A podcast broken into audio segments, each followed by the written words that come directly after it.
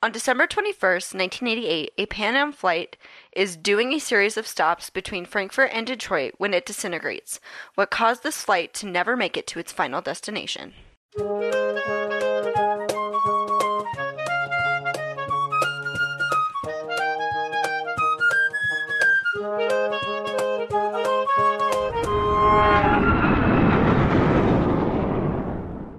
Welcome back to the Hard Landings podcast, everybody. I'm Nick. I'm Miranda. I'm Christy. And I'm Galen. Hey, Hey! This is our patron, Kaylin. Thank you- Hello. and longtime friend, and Yes. friend.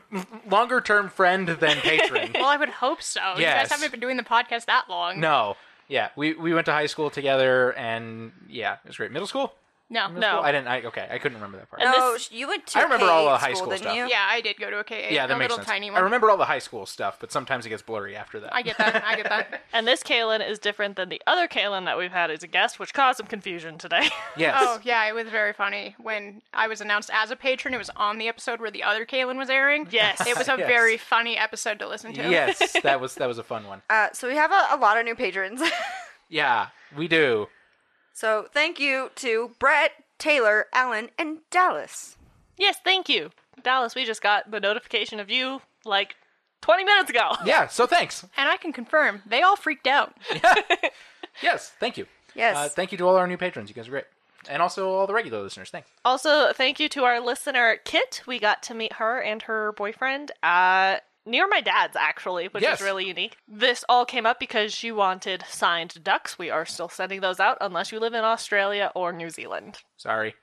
or in any of the places that USPS decides they're going to be an absolute about. Pretty much. So, So yeah, that that happened. That was a thing. it was actually fun. It was short, but it was fun. So yeah, we were happy to do that. That was nice. also, sorry for the late newsletter this month. Still haven't sent it out yet.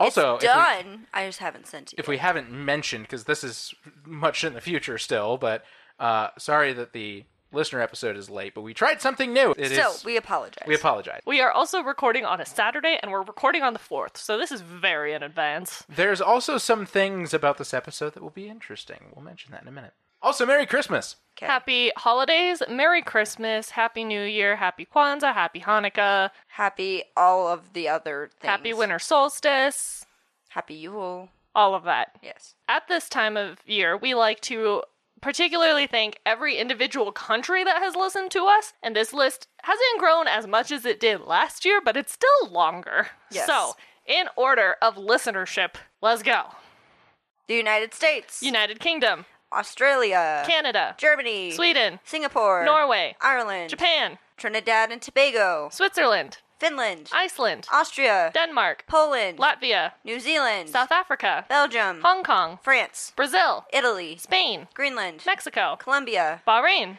The Netherlands. the United Arab Emirates, Jersey. Barbados, Ivory Coast. Puerto Rico, Russia. Pakistan, South Korea. India, Thailand. Nigeria, Malaysia. Portugal, Ukraine. Costa Rica, Turkey. Cayman Islands, Syria. Gibraltar, Indonesia. Greece, Saudi Arabia. Taiwan, Chile. Ecuador, Vietnam. the Philippines, Nepal. Algeria, Egypt. Qatar, Djibouti. Ethiopia, Kuwait. Slovakia, The Czech Republic. Romania, Bahamas. Jamaica, Cambodia. Hungary, Macau. Kenya, Guyana. Maldives, Botswana. Eswatini, Bulgaria. China, Sri Lanka. Slovenia, Antigua and Barbuda. Guam, Curacao. Oman, The Kingdom of Jordan. Peru, Bangladesh. Israel, Togo. Dominica, Guinea. Macedonia, Argentina. Panama, Nicaragua. St. Martin, And Taj- Tajikistan. T- t- Tajikistan? Tajik- Tajikistan? Tajikistan? Sorry we're trash. if I butchered your Also, that's new since I looked last. com- Yes. yes. So thanks. That is Thank a, you, everyone. That is a lot of countries these days. I don't even know where most of those are. Yeah, that's fair. A lot of them are tiny little islands in the middle of nowhere. Uh, yes and no. Not not not that many of those are. But yeah, I'm bad there's- with geography. That's okay. It's okay. Same. I, I fine. don't expect many people to be geography nuts like me and you. Yeah, Nick just looks at maps in his free time. I like maps. On brand. Okay. yes, it's my thing. Yeah. With all that being said, I think Also- that's all the. Wait. Also, thank you for actually introducing yourself normally. Yes, it's like I listen to this ep- thing all the time. yes. Brendan still doesn't. Brendan's like, Yeah. when am I going to get an intro? I'm like, you've literally been here for like 15 episodes. Can you just introduce yourself? It's not that hard to say your own name either. I No, know. it's not. Called out. Anyway. I think that's all the housekeeping for now. yeah? All right. So, what are we covering today, Nick? Today, we are covering Pan Am Flight 103. This is a big one. This is a huge one. Thank you to our patron Will for recommending this. And this is airing on the 33rd anniversary. It is the day of the 33rd anniversary. So, this is an anniversary crash because this happened on December 21st of 1988. And if you read the title of this episode, that might give it away. It's also known as Lockerbie. It is Yes. also known as Lockerbie. This was a Boeing 747 100 with a tail number November 739 Papa Alpha. This was also named Clipper Maid of the Seas because that's what Pan Am did. They liked nautical things, but they flew planes. So, Whatever. As you do. You can dream. yes. Yep. so, this was this is kind of complicated, but this was a flight from Frankfurt to London Heathrow to JFK to Detroit. And we'll talk about this in a bit here. We're going to be talking about the leg from London Heathrow to JFK in New York. Captain for today's flight was James B. McQuarrie. He was 55 years old. He had 10,910 hours total, of which 4,107 hours were on the 747. The first officer was Raymond R. Wagner. He was 52 years old, so three years younger. He had 11,855 hours total, so almost 1,000 hours more. And he had 5,517 hours on the 747. So he also had almost a 1,000, well, over a 1,000 more hours on the 747. But Dang. first officer. The flight engineer was Jerry D. Everett. He was 46 years old. He had 8,086 hours total, of which 487 hours were on the 747. So, relatively experienced group of people overall. Yeah. The 747 arrived from San Francisco and parked at stand K14 or Kilo 14 at Terminal 3 at London Heathrow. Now, yes, What? it came from San Francisco. What? Oh, never mind. You I got know, it. I talked about this Why with are you saying what? Yeah, Because I, don't deal with this part of the Yeah, flight. that's my job. so now the part where I clarify the Frankfurt part. A 727 arrived in from Frankfurt that was flying as Pan Am Flight 103. It arrived in from Frankfurt as a 727, so all the people that were coming from Frankfurt came on the 727. but They it then- still was Flight 103. it was still Flight 103. They bought the ticket all the way through to either New York or Detroit, and then they transferred at London to this 747. The 747 also took on a bunch more passengers that were boarding in London. So many of the passengers on the 747 had transferred from the 727, and then others boarded, as well as the bags were moved over from the 727. The 747 was on the ground for six hours from its arrival from San Francisco before its departure for New York. 243 passengers boarded the 747 in all, along with three flight crew and 13 cabin crew. So, hefty amount of crew. Among the passengers of the 747 were 35 Syracuse University students who were participating in the study abroad program for the university and were returning home for Christmas. Christmas. Christmas. The aircraft was pushed back at 6:04 p.m. They were cleared to taxi to runway 27 right a short time later. They did so and were subsequently cleared for takeoff. The airplane took off at 6:25 p.m. Stop me or slow me down if you need clarification on anything at any point in time. The aircraft approached the Burnham VOR, then turned to a heading of 350 degrees and flew below the Bovington holding point at 6,000 feet. So, a holding point is just literally if you miss an approach or if you're told to hold, you usually go to that point near the airport and you wait. Fly in circles at a certain altitude specified on a chart. So, they're flying below that specified altitude so that they're not in the way. The air traffic controller then cleared the flight to climb to 12,000 feet. A short time later, they were then cleared to climb to a cruising altitude of 31,000 feet. The aircraft climbed and leveled off at 31,000 feet northwest of the Pole Hill VOR at 6:56 p.m. So they managed to get to their cruising altitude. Seven minutes later, the Shanwick Oceanic Control gave the flight its clearance across the ocean. So they needed to have their exact routing across the ocean given to them by a control, and that's what this specific controller is meant to do: give them their clearance across the ocean. Which And they makes did sense So. because, like, you can get lost over the ocean. Yeah. You're There's supposed no to- there's no radar points out well, there. yeah, and there's a handful of airways that cross the Atlantic, and they're some of the busiest routes in the world. Because there's so many airplanes on those routes, they also need to try to sequence you onto the right one, so you're not going to interfere with anybody else. So they sequence you onto a specific route, knowing that you're going to fit into that space without interfering with any other aircraft on the same airway. Right. The controller finished giving the clearance, but then received no response from the flight. Things happen fast now. Bum bum bum. The secondary radar return of the flight had disappeared from the controller's radar screen during the clearance transmission. So while he was giving them the clearance, Boop boop. Gone. airplane popped off the radar. No more airplane. The air traffic controller did, however, see multiple primary radar returns. This is the pinging radar. This is not driven by the airplane's transponder. This is driven by literally a radar pinging off of objects out in the air. Like the submarine. Yep, exactly. So he did have a primary radar return on several items, spreading out downwind for a long distance. Oh, I forgot that this happens. Oh, that's horrible. It was quickly evident that the large aircraft, or jumbo jet, had broken up in flight. The air traffic controller and witnesses saw two large portions of wreckage as they fell in the town of Lockerbie. Other large parts, including the flight deck and forward fuselage, were seen falling into the countryside just east of town. Residents of the town said that just after 7 p.m., they heard a noise like thunder, which then quickly became much louder very quickly to, quote, deafening proportions like the roar of a jet engine under power, end quote. Witnesses saw one of the large portions of wreckage described as a delta shaped object, like an aircraft wing, land in the Sherwood part of town. The object was not on fire as it fell, but created an enormous fireball on impact. You know, because it has the fuel. Yep. What? Yep. You mean fuel causes fire go boom, big boom? Real big. That impact and fireball threw debris into the air. Some lighter parts were carried and landed miles away downwind.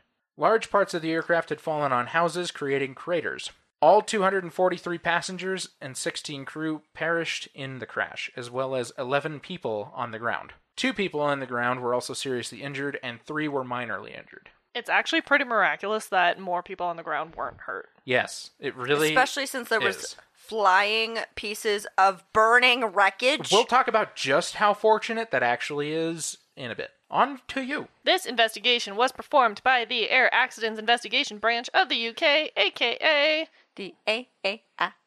yeah. We've talked about them a lot lately. Yes, you have. with the assistance of the Dumfries and Galloway Constabulary and the United States Federal Bureau of Investigation, or the FBI. The FBI was the easy one. The other one was other quite, one's a lot- big quite the words. conglomeration of words. My brain had to put together that sentence slowly. I would like to point out this it's kind of comedic to me because Scottish people really struggle saying burglary yes. and this institution is called the constabulary. Constabulary. Constabulary. I, I need TikToks of this. Anyway, that was about the only comedic part of this. I will get into later why criminal investigation authorities were involved. Both black boxes were recovered and sent to the AAIB headquarters in Farnborough for readout. That's actually pretty miraculous. I would not have thought that they were able to I find know! the It's FDR and CVR. pretty crazy that they did, They were pretty useless though. Oh, well. unfortunately. I mean, at least they found them. When the CVR was able to be read out, the investigators heard a loud noise on the CVR at 7:02 and 50 seconds, which is represented as point B on a map you'll see later on our website, and is also the same time that both black boxes stopped recording Oh, that's helpful. because power to the recorders was interrupted by a sudden event. And now it's back to Nick. Okay. We're going to go back into the wreckage a little bit before we carry on here. The wings had impacted southern Lockerbie, creating a crater so large that it displaced an excess of 1,500 tons of material. Wow.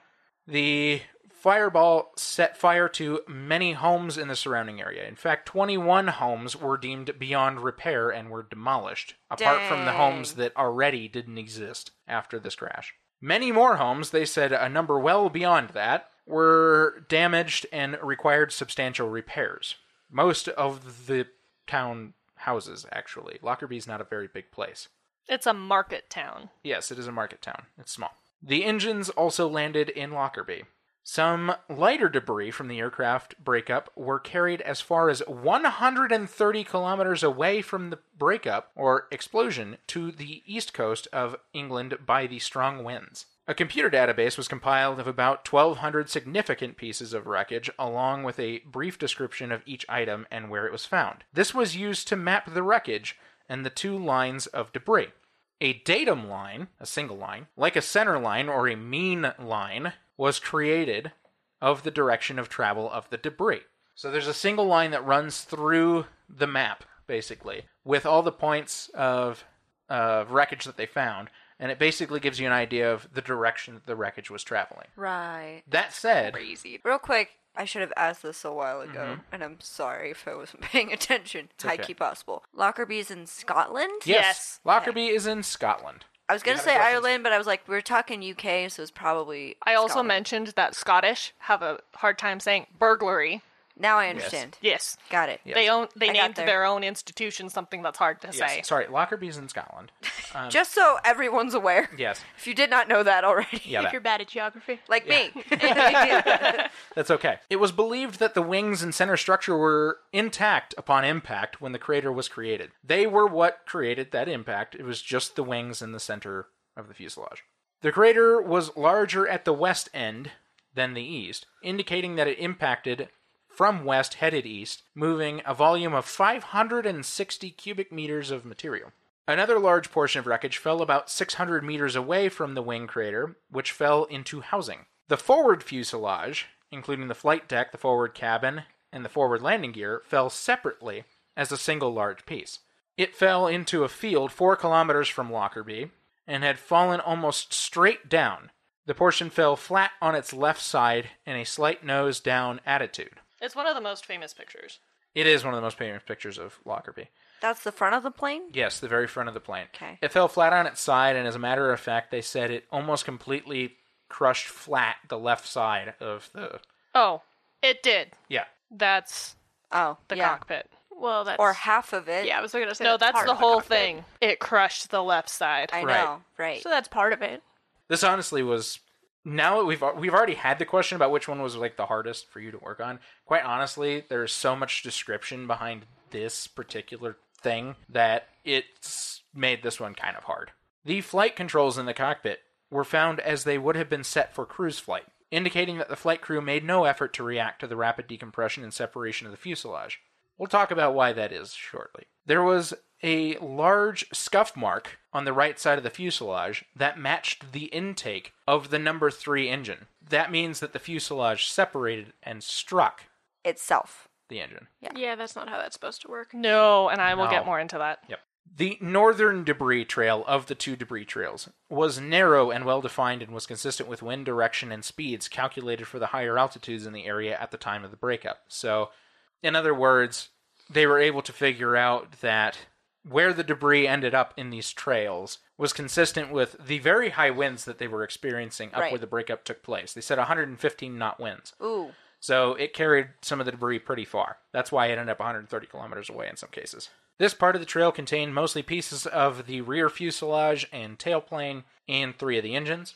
The southern debris trail was also well defined, except nearest to Lockerbie, where both trails overlapped. This trail included the forward fuselage. All recovered wreckage was taken by the Royal Air Force to the Army Central Ammunition Depot at, at Longtown, about 20 miles from Lockerbie. About 90% of the whole was recovered, identified, and laid out on the floor in a two dimensional reconstruction.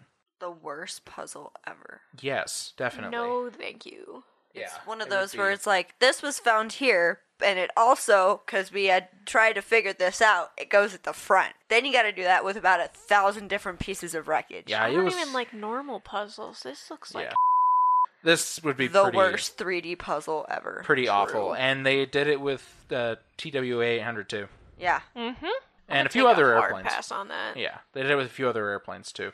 But yeah, they reconstructed this one in, t- in a two dimension on the floor. The reconstruction showed that there was damage consistent with a bomb on the lower left side of the fuselage in the cargo compartment. And now, back to you. Back to your normally scheduled programming. The presence of a bomb was confirmed when labs confirmed the presence of explosive residue. To confirm where exactly the improvised explosive device, or IED, was, investigators had to work backwards. Once they established the datum line, investigators took note of where each piece of wreckage was in terms of distance from the datum line, and those pieces that were closest to the datum line were closest to the detonation location. That sounds like a horrible dance. Yes, it does. Detonation location. another graph. Within the 250 meter band of the datum line was fragments of the lower forward fuselage skin with explosive damage on them, as well as portions of the upper forward fuselage, which somehow must have been separated during the explosion, which is weird. Within the 300 meter band was structure from the right side in the region that the explosive device had been shed, and this wreckage gave clear indications that the forward structure detached to the right and peeled away from the rest of the plane. Oh. There was nothing within the 600 meters of the datum line that would have allowed the Ford structure to remain attached. This narrowed it down to the front part of the plane on the lower side, somewhere in the cargo hold, as the location of the bomb. Investigators began not only reconstructing the plane in 2D, but also 3D. Again, worst 3D puzzle ever. Yes. But hashtag science, am I right? Yes. They adhered the pieces to a skeleton within the warehouse, and this reconstruction began to show the full picture, as would any other kind of puzzle. There were wrinkles in the structure indicative of outward pressure, and the skin of the fuselage blew outward, showing exactly where the baggage containing the IED was located. The IED was i- within a metal baggage container in its aft outboard quarter, which was then loaded in position 14L of the forward hold, placing the bomb about two feet from the wall of the fuselage. Not great. Pieces of a Samsonite suitcase were found, as well as parts of a Toshiba radio cassette player that was used to conceal the Semtex bomb, which is a plastic explosive containing RDX, Royal Demolition Explosive, as we've discussed previously, and E PETN, aka pentaerythritol tetranitrate. Blah, blah, blah, blah, blah, blah.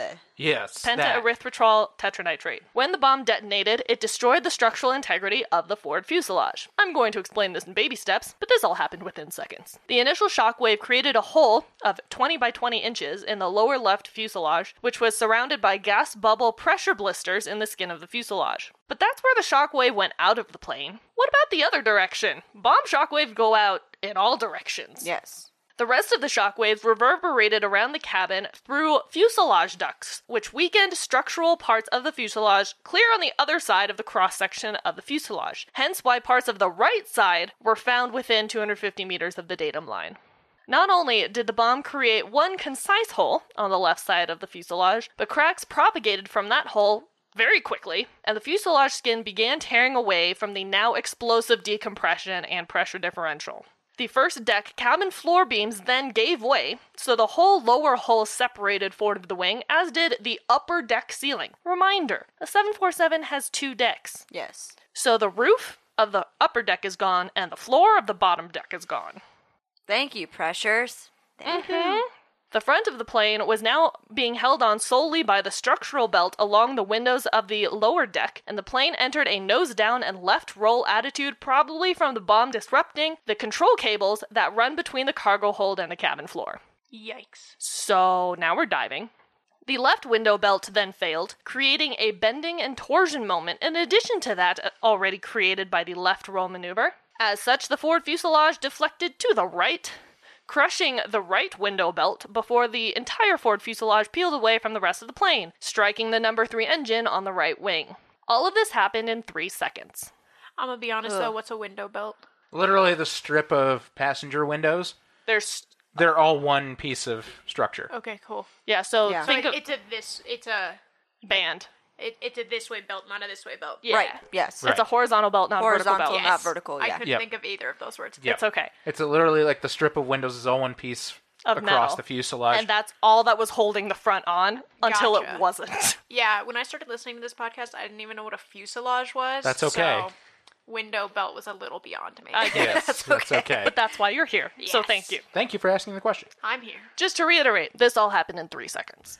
Yeah, all of everything she just described, all the way up until the point that the forward fuselage broke off, struck the, the engine, three seconds from the time of the explosion to that. Yep. The forward fuselage then struck the tail, which is how parts of that ended up on the Southern Trail. Then, as the tails disintegrated, the descent became completely vertical, about 19,000 feet over the final impact point. During the dive, the fin torque box disintegrated, creating a yaw so that the remaining engines all separated as well. Please tell me that there was so much G force that people were unconscious when they hit the ground. They I- probably, were. probably. There's a pretty good chance. I mean, because they're going pretty fast at that point. That's But that's that- the only thing you can honestly hope. that would be my hope that you don't see yourself plummeting to your death. But Also, skipping ahead to later, there were indents in the ground from individual bodies. ugh, So, no thanks. given Yeah. the speed it takes to do that, I'm really hoping they were unconscious. like I said, this one was actually a really kind of hard one to put together. There was Yeah. a lot more, because this one was so well covered in the media and such, which we'll talk about later. It there's a lot of detail in this investigation and in what happened. It's, it's a lot. Investigators spend a long bit of the report going through the specific fracture mechanics and how the effects of explosions could be mitigated in the future, but in the interest of brevity, we are going to move on to the findings and recommendations before continuing to the aftermath. but before then, enjoy this short commercial break, and then we'll come back. If you have them, if not, It's then a breakity break. Yeah. one might Break, say. break. A brickety brick. Look, Bumble knows you're exhausted by dating. All the must not take yourself too seriously and 6 1 since that matters. And what do I even say other than hey? well, that's why they're introducing an all new Bumble with exciting features to make compatibility easier, starting the chat better, and dating safer. They've changed, so you don't have to. Download the new Bumble now. And we're back. Hello.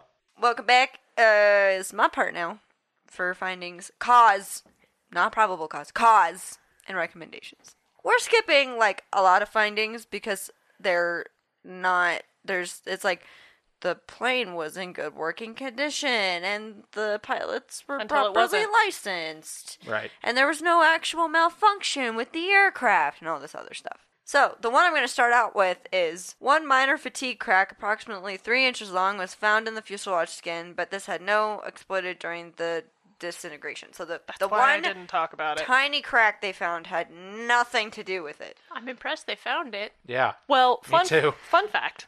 There, they had so part of their entire fracture mechanics section was talking about the cold bond process, which I was like, that phrase is oddly familiar. It uh, called back, harkens back to Aloha Flight 243. I'm like, I don't have time for this. That's a lot. And I'm out. Yeah. Basically, it wasn't in great shape, but nothing would cause a catastrophe like a bomb. Yes. Crazy how that works. Fun Yeah. fact a bomb is worse than fatigue. Wow. Shock. Yeah. Generally, yes. An improvised explosive device Or E IED. or IED, detonated in luggage container serial number Alpha Victor Echo 4041 Papa Alpha, which had been loaded at position 14 left in the forward hold. This placed the device approximately 25 inches inboard from the skin on the lower left side of the fuselage at station 700. So that basically there was a bomb on board. Yep. and it was two feet from the wall. Yes. And they used a lot of words to make sure you knew it. Yep. Oh, Yes. Also, Welcome to any report you've ever read in your life. Does it Yes. bother anyone else that the UK's like screw unit anything? I'm gonna use Standardization. inches. I'm gonna use inches here and meters over here. Yeah. I'm like, They're oh, it's the- just to confuse you. That's They're the pretty- only ones that use both Yeah, consistently. that's pretty typical of the UK. They'll do that. Like they also use like miles per hour. well, in one of the pictures, in this picture, it says that the hole is 20 by 20. I'm like, 20 what? Yes, it does. That is a, Thank a truth you. fact. I had to is go it? to the Wikipedia page. Who was like 20 inches. I'm like, Ah, thank yes, you. yes. It could have been 20 feet or 20 meters for all I know. I That mean, would've been a 20 lot. millimeters? yeah, I mean, it just probably makes the most sense. It could have been milli or centimeters. Centimeters would make sense too. Millimeters probably not. It's really small. It was also a bomb. It could have been 20 feet for all we know. That's true. So I was like, But it doesn't matter. It exploded. like Just like your math teacher always said, make sure you label your units. dun dun dun. I hated that. pew pew to the AAIB. Okay. Way, way to bring up a suppressed Bring- bring it memory. back. Sorry.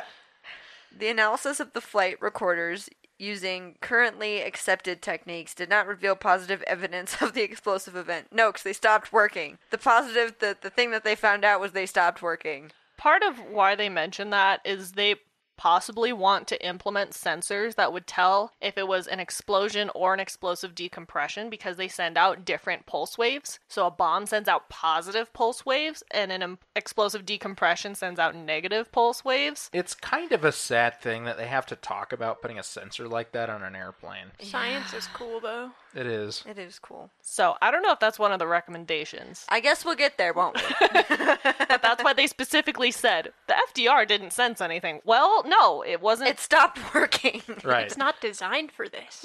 no. no. especially in 1988. All right, the direct explosive forces produced a large hole in the fuselage structure and disrupted the main cabin floor. Major cracks continued to propagate from the large hole under the influence of the service pressure differential. The indirect explosive effects produced significant structural damage in areas remote from the site of the explosion. That's usually how explosions work. Usually. Usually. The combined effect of the direct and indirect explosive forces was to destroy the structural integrity of the forward fuselage, which it did. It accomplished its goal. Containers and items of cargo ejected from the fuselage aperture in the forward hold, together with pieces of detached structure, collided with the empennage, serving most of the left tailplane, disrupting the outer half of the right tailplane, and damaging the fin leading edge structure. So it damaged the tail. Yes. That's what they're trying to say. The forward fuselage and flight deck were separated from the remaining structure within a period of two to three seconds. Again, plane went boom. Very quickly. Mm-hmm. Very. The number three engine detached when it was hit by the separating forward fuselage, as it would when a giant piece of plane hits something hanging in the air. I would expect it would fall off. I would have guessed the engine hit the fuselage, not the other way around. Yes. but Before that's knowing what happened. Kind of what made this crazy is that the fuselage separated and struck the engine, Which not is the other way wild. around. Yes. It just seems like the engines would be so much easier to move than the fuselage, that's all. You know. I mean, you're not wrong. Yeah. To be fair, But still, if you're making a an, an a educated guess, then yes, I would say uh, yes, you are correct. Most of the remaining aircraft disintegrated while it was descending nearly vertically from 19,000 to 9,000 feet. The wing impacted the town of Lockerbie, producing a large crater and creating a fireball. That's it for the findings. oof. great. Moving on, the cause. The in flight disintegration of the aircraft was caused by the detonation of an improvised explosive device, or IED, located in a baggage container positioned on the left side of the forward cargo hold at the aircraft station 700. Safety recommendations. Again, there are five. And it says the following safety recommendations were made during the course of the investigation. The manufacturers of existing recorders, which use buffering techniques, have c- consideration to making the buffers non volatile and the data recoverable after power loss. I remember skimming over that. I was like, those were words. These, okay, when it comes to things when we talk about the flight data recorders and the CBRs, anyways, that's all very much changed by now. I think what it they're changed pretty quickly. I think even. what they're implying is having some sort of battery supply so that after power loss This is not the occurs. first time that this has come up Oh, in a yeah. report. I think It that's what doesn't it's cut- implying. yeah. Ah. But But- I'm not 100% sure. But That I've- seems pretty. Yes, that seems in case like a, a bus gets cut, right? yeah. Then having something so that it can record a little bit more data before it Mm-hmm. goes completely dead. Yeah. This is by far and away not the first time this has come up in one of our reports, actually, and that's something that has changed. But then again, it's still not entirely useful for them to have their own power supply all the time. prepare to talk about this like two more times. Okay. because the next one says that airworthiness authorities reconsider the concept of allowing buffered data to be stored in a volatile memory. Hey, so I think They're- that means they need a battery so that they can last longer after the power gets cut. They're mostly, s- it's, I mean, it's all solid state now, anyways, and that usually requires its own power supply, so they probably do these days. that airworthiness authorities consider requiring the CVR system to contain a short duration, i.e., no greater than one minute backup power supply, to enable the CVR to respond to events that result in the most immediate loss of aircraft's electrical power supply. So the other one's like implied a battery. This one's like, no, it needs Mm, Seriously, a battery. you need a battery. You guys can't see how done Christy looked with that. She looked like 110% done. And then this is the one we were talking about. So that the Department of Transport fund a study to devise methods of recording violent positive and negative pressure pulses, preferably utilizing the aircraft's flight recorder systems. Yeah, that. So, So, be able to tell was it an explosion or an, Or an explo- explosive decompression. right, was it out or in? Basically. Those are two very different pulses. that airworthiness authorities and aircraft manufacturers undertake a systematic study with a view to identifying measures that might mitigate the effects of explosive devices and improve the tolerance of aircraft structure and systems to explosive damage. As we have discussed before, planes are not explosive proof, No, and nor it's- should they be. It's very hard to make them that way. Unless It's- they're made of like rubber and then they can't fly. Yeah, it's not practical with any anything. Uh, and Planes aren't missile proof, they're not bomb proof. They're not supposed to be because this isn't supposed to be a problem. But some people like to make it the problem. Speaking of people who like to make it a problem, let me go into everything else. The rest of my notes come from the Wikipedia page for this flight, as you do, as every teacher has told me not to As do. the best of sources. Yes, the best. as every podcaster does. My notes also come from the documentary Since the Bombing of Pan Am Flight 103, which we rented on Amazon Prime yes. for $5. I'm glad you did the price drop. yes. I'm sorry, it was $4.99. Ooh, big spender. Oh, big, spender. big spender. The documentary was based largely around the American families. That was most of the passengers on board. So that's mostly what I'm talking about, though I do acknowledge this wasn't everyone. The families of the victims did not find out about the deaths from the airline or the US State Department. They found out from the news. As Oh no. I feel like happens when almost any one of these problems occur.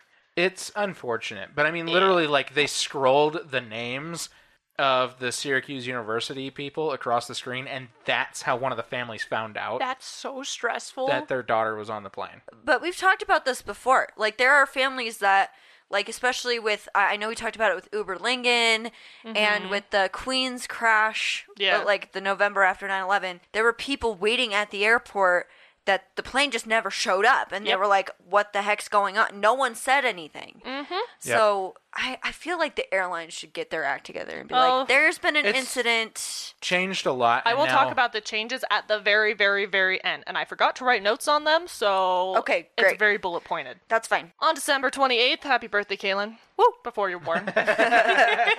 yeah that. a week after the bombing, it was announced that it was indeed a bomb. It was also revealed that on December 5th, 16 days before the accident, the FAA had issued a security bulletin after a man called the U.S. Embassy in Helsinki, Finland, and said a Pan Am flight from Frankfurt to the U.S. would be blown up within the next two weeks by someone with the Abu Nidal organization, which was a Palestinian nationalist militant group at the time, and that a Finnish woman would unwittingly be carrying the bomb. The warning was sent to many embassies and all U.S. carriers. As such, Pan Am began charging passengers a security surcharge of $5 or $10, depending on who you ask, to facilitate a screening program. which clearly didn't work well, that would have that's- been 16 days after, which is after two weeks. Yes, but also, I'll get more into this later. The FAA mandated that all US carriers implement a baggage matching system. So, a bag that didn't match a passenger Right. would not go on the plane unless it was physically screened, like you opened it and went through it. okay that Pan Am did not implement. Okay, you think you're mad now. I literally wrote this in. You want to know something that will make you mad? go ahead The security team in Frankfurt found the warning under a pile of papers on a desk the day after the bombing. What? It's just, oh, by the way, your airport, there's going to be a bomb, okay? And it's going to blow up. Specifically, it's like no here. There's a bomb on, pl- Here's on a your specific And here's plan how it's gonna happen. on how it's going to. But uh, don't worry, it's uh, no big deal. plane. Yeah, it, it's pretty Excuse messed me? up. It's pretty messed It up. doesn't get better. One of the Frankfurt security screeners, whose job it was to spot explosives in an x ray machine, learned what Semtex was during her ABC interview 11 months later. what? She's trained? to do this and she didn't know what it looked like. Well, she was 80s trained. Yeah. I didn't think I would make Miranda mad. I don't know this part. Apparently. Miranda gets mad at history. This is history. Yes. Therefore, This is history. Miranda's mad. Hashtag- I get mad at history. This, This is history, and Miranda's mad. is what you guys came for. Yep. On January 4th, 1989, many of the bodies were still unidentified, and the State Department had relegated family liaison responsibilities to Pan Am, who was wildly unqualified to do such a thing. Specifically, their part time workers were in charge. They were also not at all an independent party to the investigation, as victim contacts should be, and they began asking really personal questions that would affect future compensation amounts. Yes, they did. Are, what? Are the victim's parents getting a divorce? Did the victim use drugs? Were they homosexual? Because this would mean they should get less money. All of these things mean they should get less money. I hate the 80s. or you should have done your f- job. How about that? And maybe You hire want qualified compensation people. problems? How about you just do the thing you were supposed to do to begin with? Huh, Pan Am? Part- And have a third party do all the stuff? That that happens. Pan Am, no. First of all, Pan Am's gone, but also Mm-hmm. airlines are not in charge of this crap. That's good. Normally. I will get into and that they later. shouldn't have been. Yes, all of this has Agreed. since very much changed. Okay, you ready for more? 19 families were told to pick up their loved ones' bodies on January 5th from JFK. Where specifically? The livestock section of the airport, where the coffins were offloaded in, from stacks in a filthy truck. Yeah.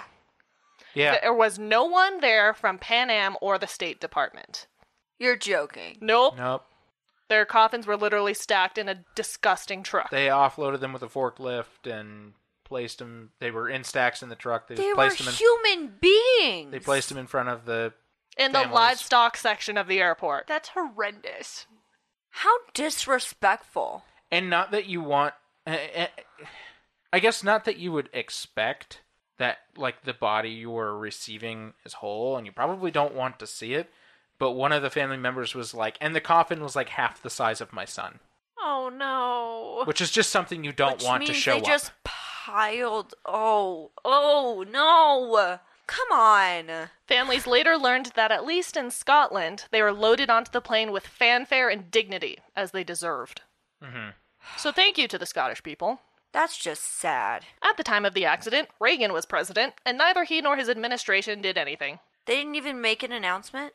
Nope. On January 20th of 1989, George H.W. Bush was inaugurated, and the families were outraged when he didn't do or say anything about the accident or terrorism in his inauguration speech. So they began contacting Congress, who said, We can't really do anything about this, please contact the media. And boy, did they go to town with that. 103 days after the accident, Pan Am Flight 103, many families decided to march on Washington and demand an audience with President Bush, which they did get despite everyone saying they wouldn't. On August 4th, the President's Commission on Aviation Security and Terrorism was established, led by former Labor Secretary Anne McLaughlin, to prevent future tragedy. With the help of the work of this commission, a U.S. federal court found Pan Am guilty of willful misconduct due to lax security screenings by not implementing baggage reconciliation, matching baggage to the passengers before loading that had been mandated by the FAA prior to the incident. yeah. Good. You know, understanding what happens after this with like 9 11,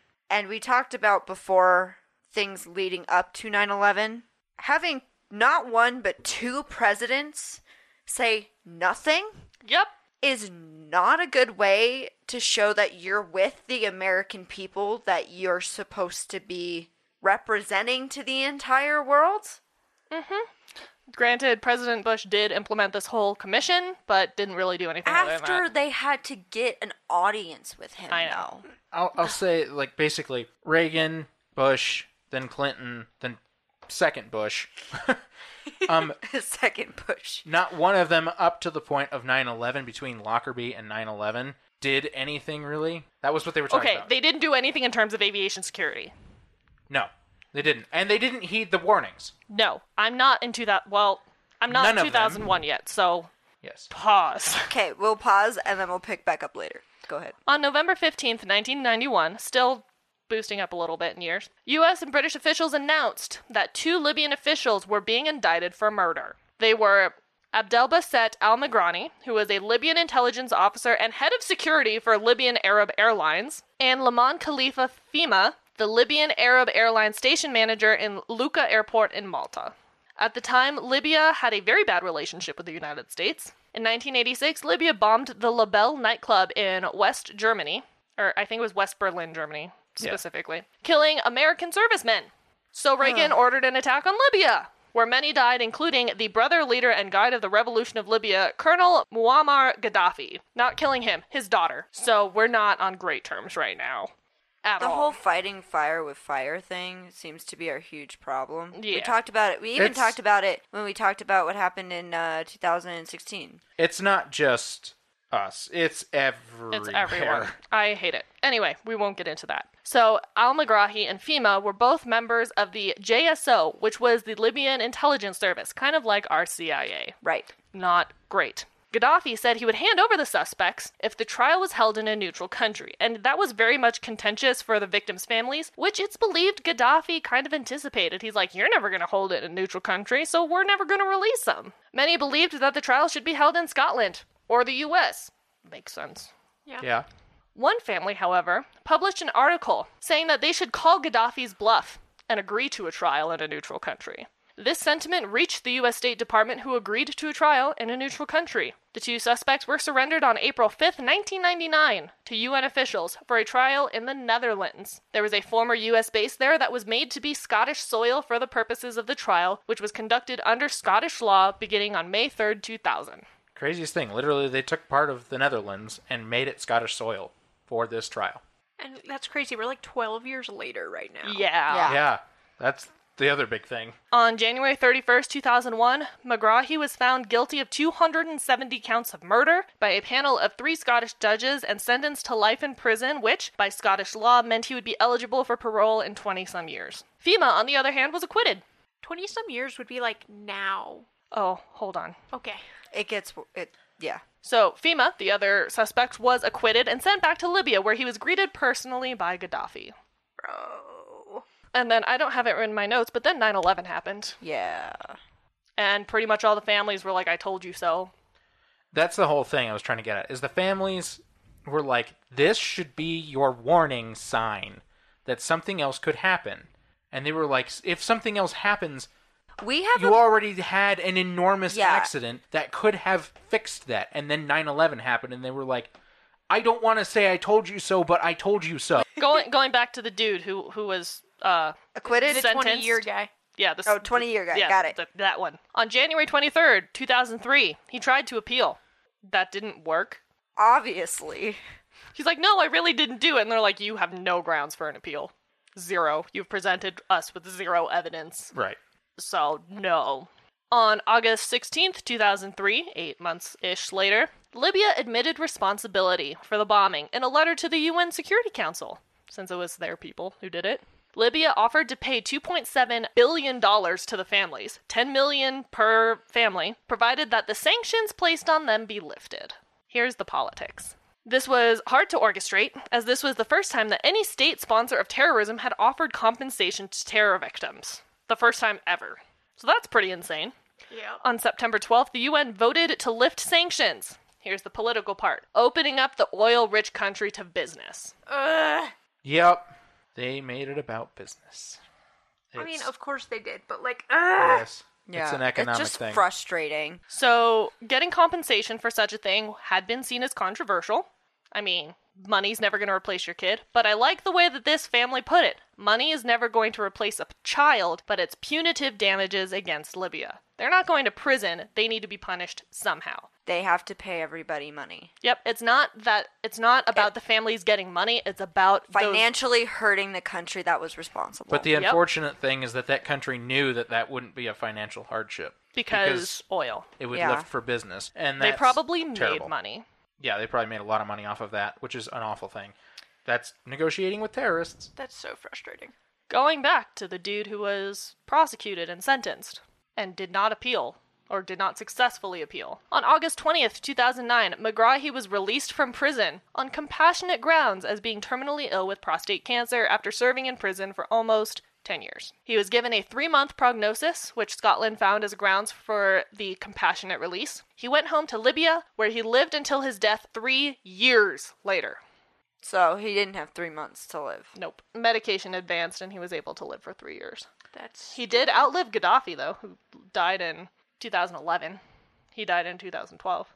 We won't get too deep into the politics of that either. In October 2015, Scottish prosecutors said they wanted to interview two Libyan nationals who had been identified as new suspects. And most recently, on December 21st, 2020, 32 years after Literally last year. 32 Yeah. years to the day after the accident and one year ago today, the U.S. Attorney General William Barr announced that Abu Agela Masood Kair al Marimi, a Libyan national in custody in Libya, had been charged with crimes in connection to the bombing and stands accused of being involved in the bomb's construction.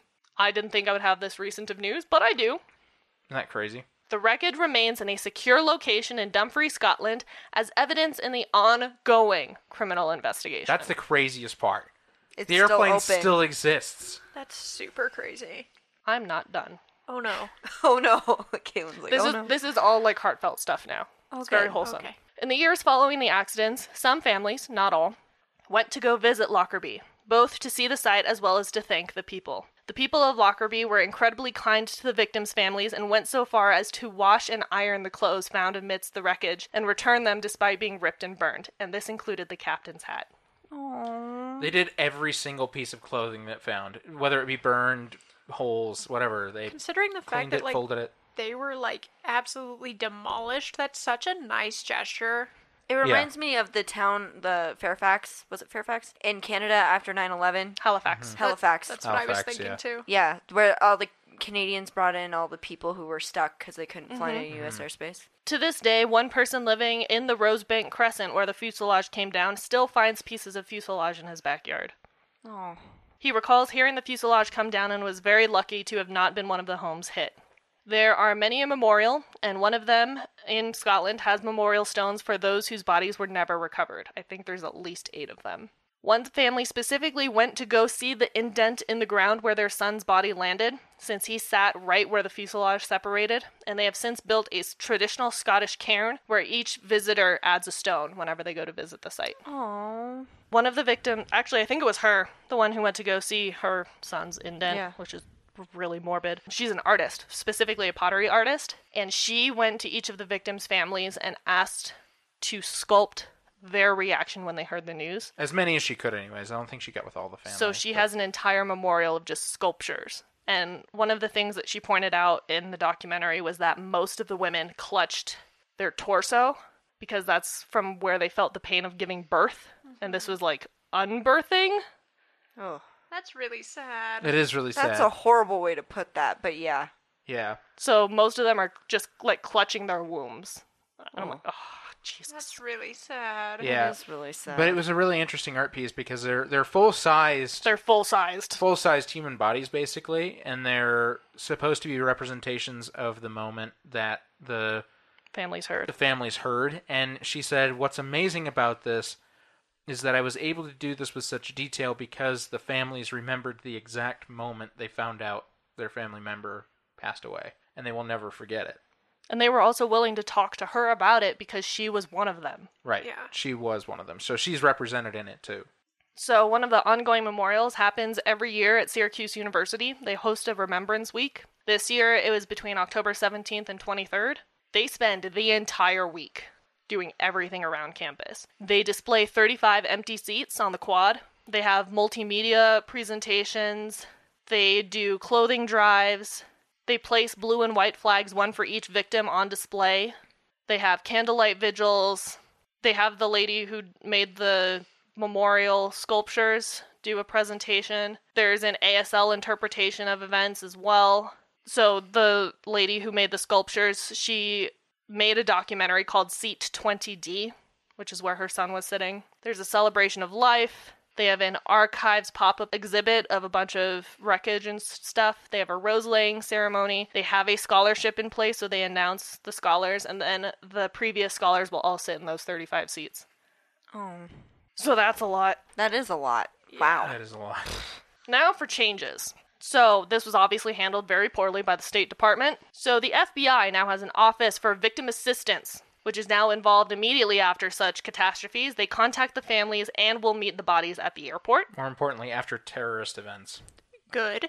This was implemented, as far as I could tell from the documentary, under the direction of the FBI director from 01 to 13, which was Robert Mueller. You might know that name. Yep. They also assist in prepping families for things like the trial because that's really hard.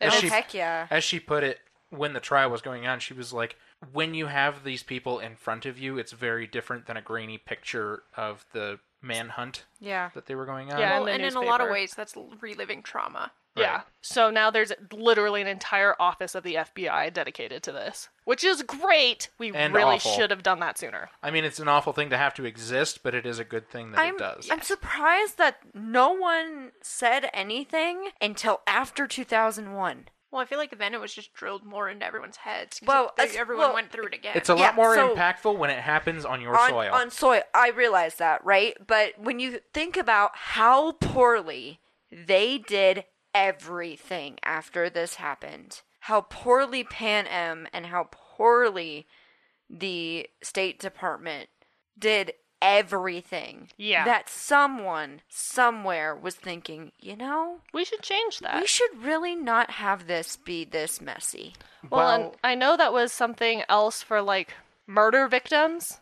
For a while, there there were times that murder victims, the families would find out from the news. That's changed. Now they don't release the identity of victims until the family's been notified. Yep. There was a there's many And another episodes about that on crime podcasts. I mean, another thing is, I mean, it, y there used to be back when accidents would happen earlier in the airlines. I mean, they were a lot more honorable about the whole thing. Pan Am, in this case, did uh, an awful job. Nothing short of a lot of blame on their side and on how they handled the situation. And they understood that, I think, but it it ultimately was one of a few factors that led to their demise. They, Yeah, they 'cause, were like- they went away a short time later. As someone who works in mental health, all of that was so stressful, just like from the mental health perspective. Yes. they ceased operations three years after the bombing. Correct. So, and that's, I mean, this was a major airline. This was a huge airline. They were also under financial stress. There was a lot of other things that contributed to it, but this did not do well for them. They had some really bad PR from this, and this, Well, and then that civil lawsuit, the one where they were found guilty of willful negligence, was Yep. after they ceased operations, so it's, Yep. that didn't mean so much anymore. unfortunately, Yeah, wow.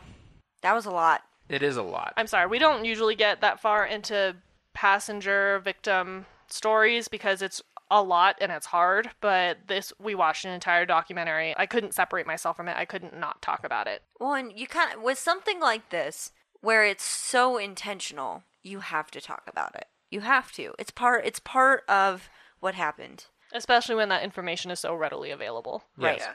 So that was Pan Am Flight 103 or Lockerbie. Thank you so much for listening. I realize this was a hard episode. It was a hard for me, and I only did part of it. Yes.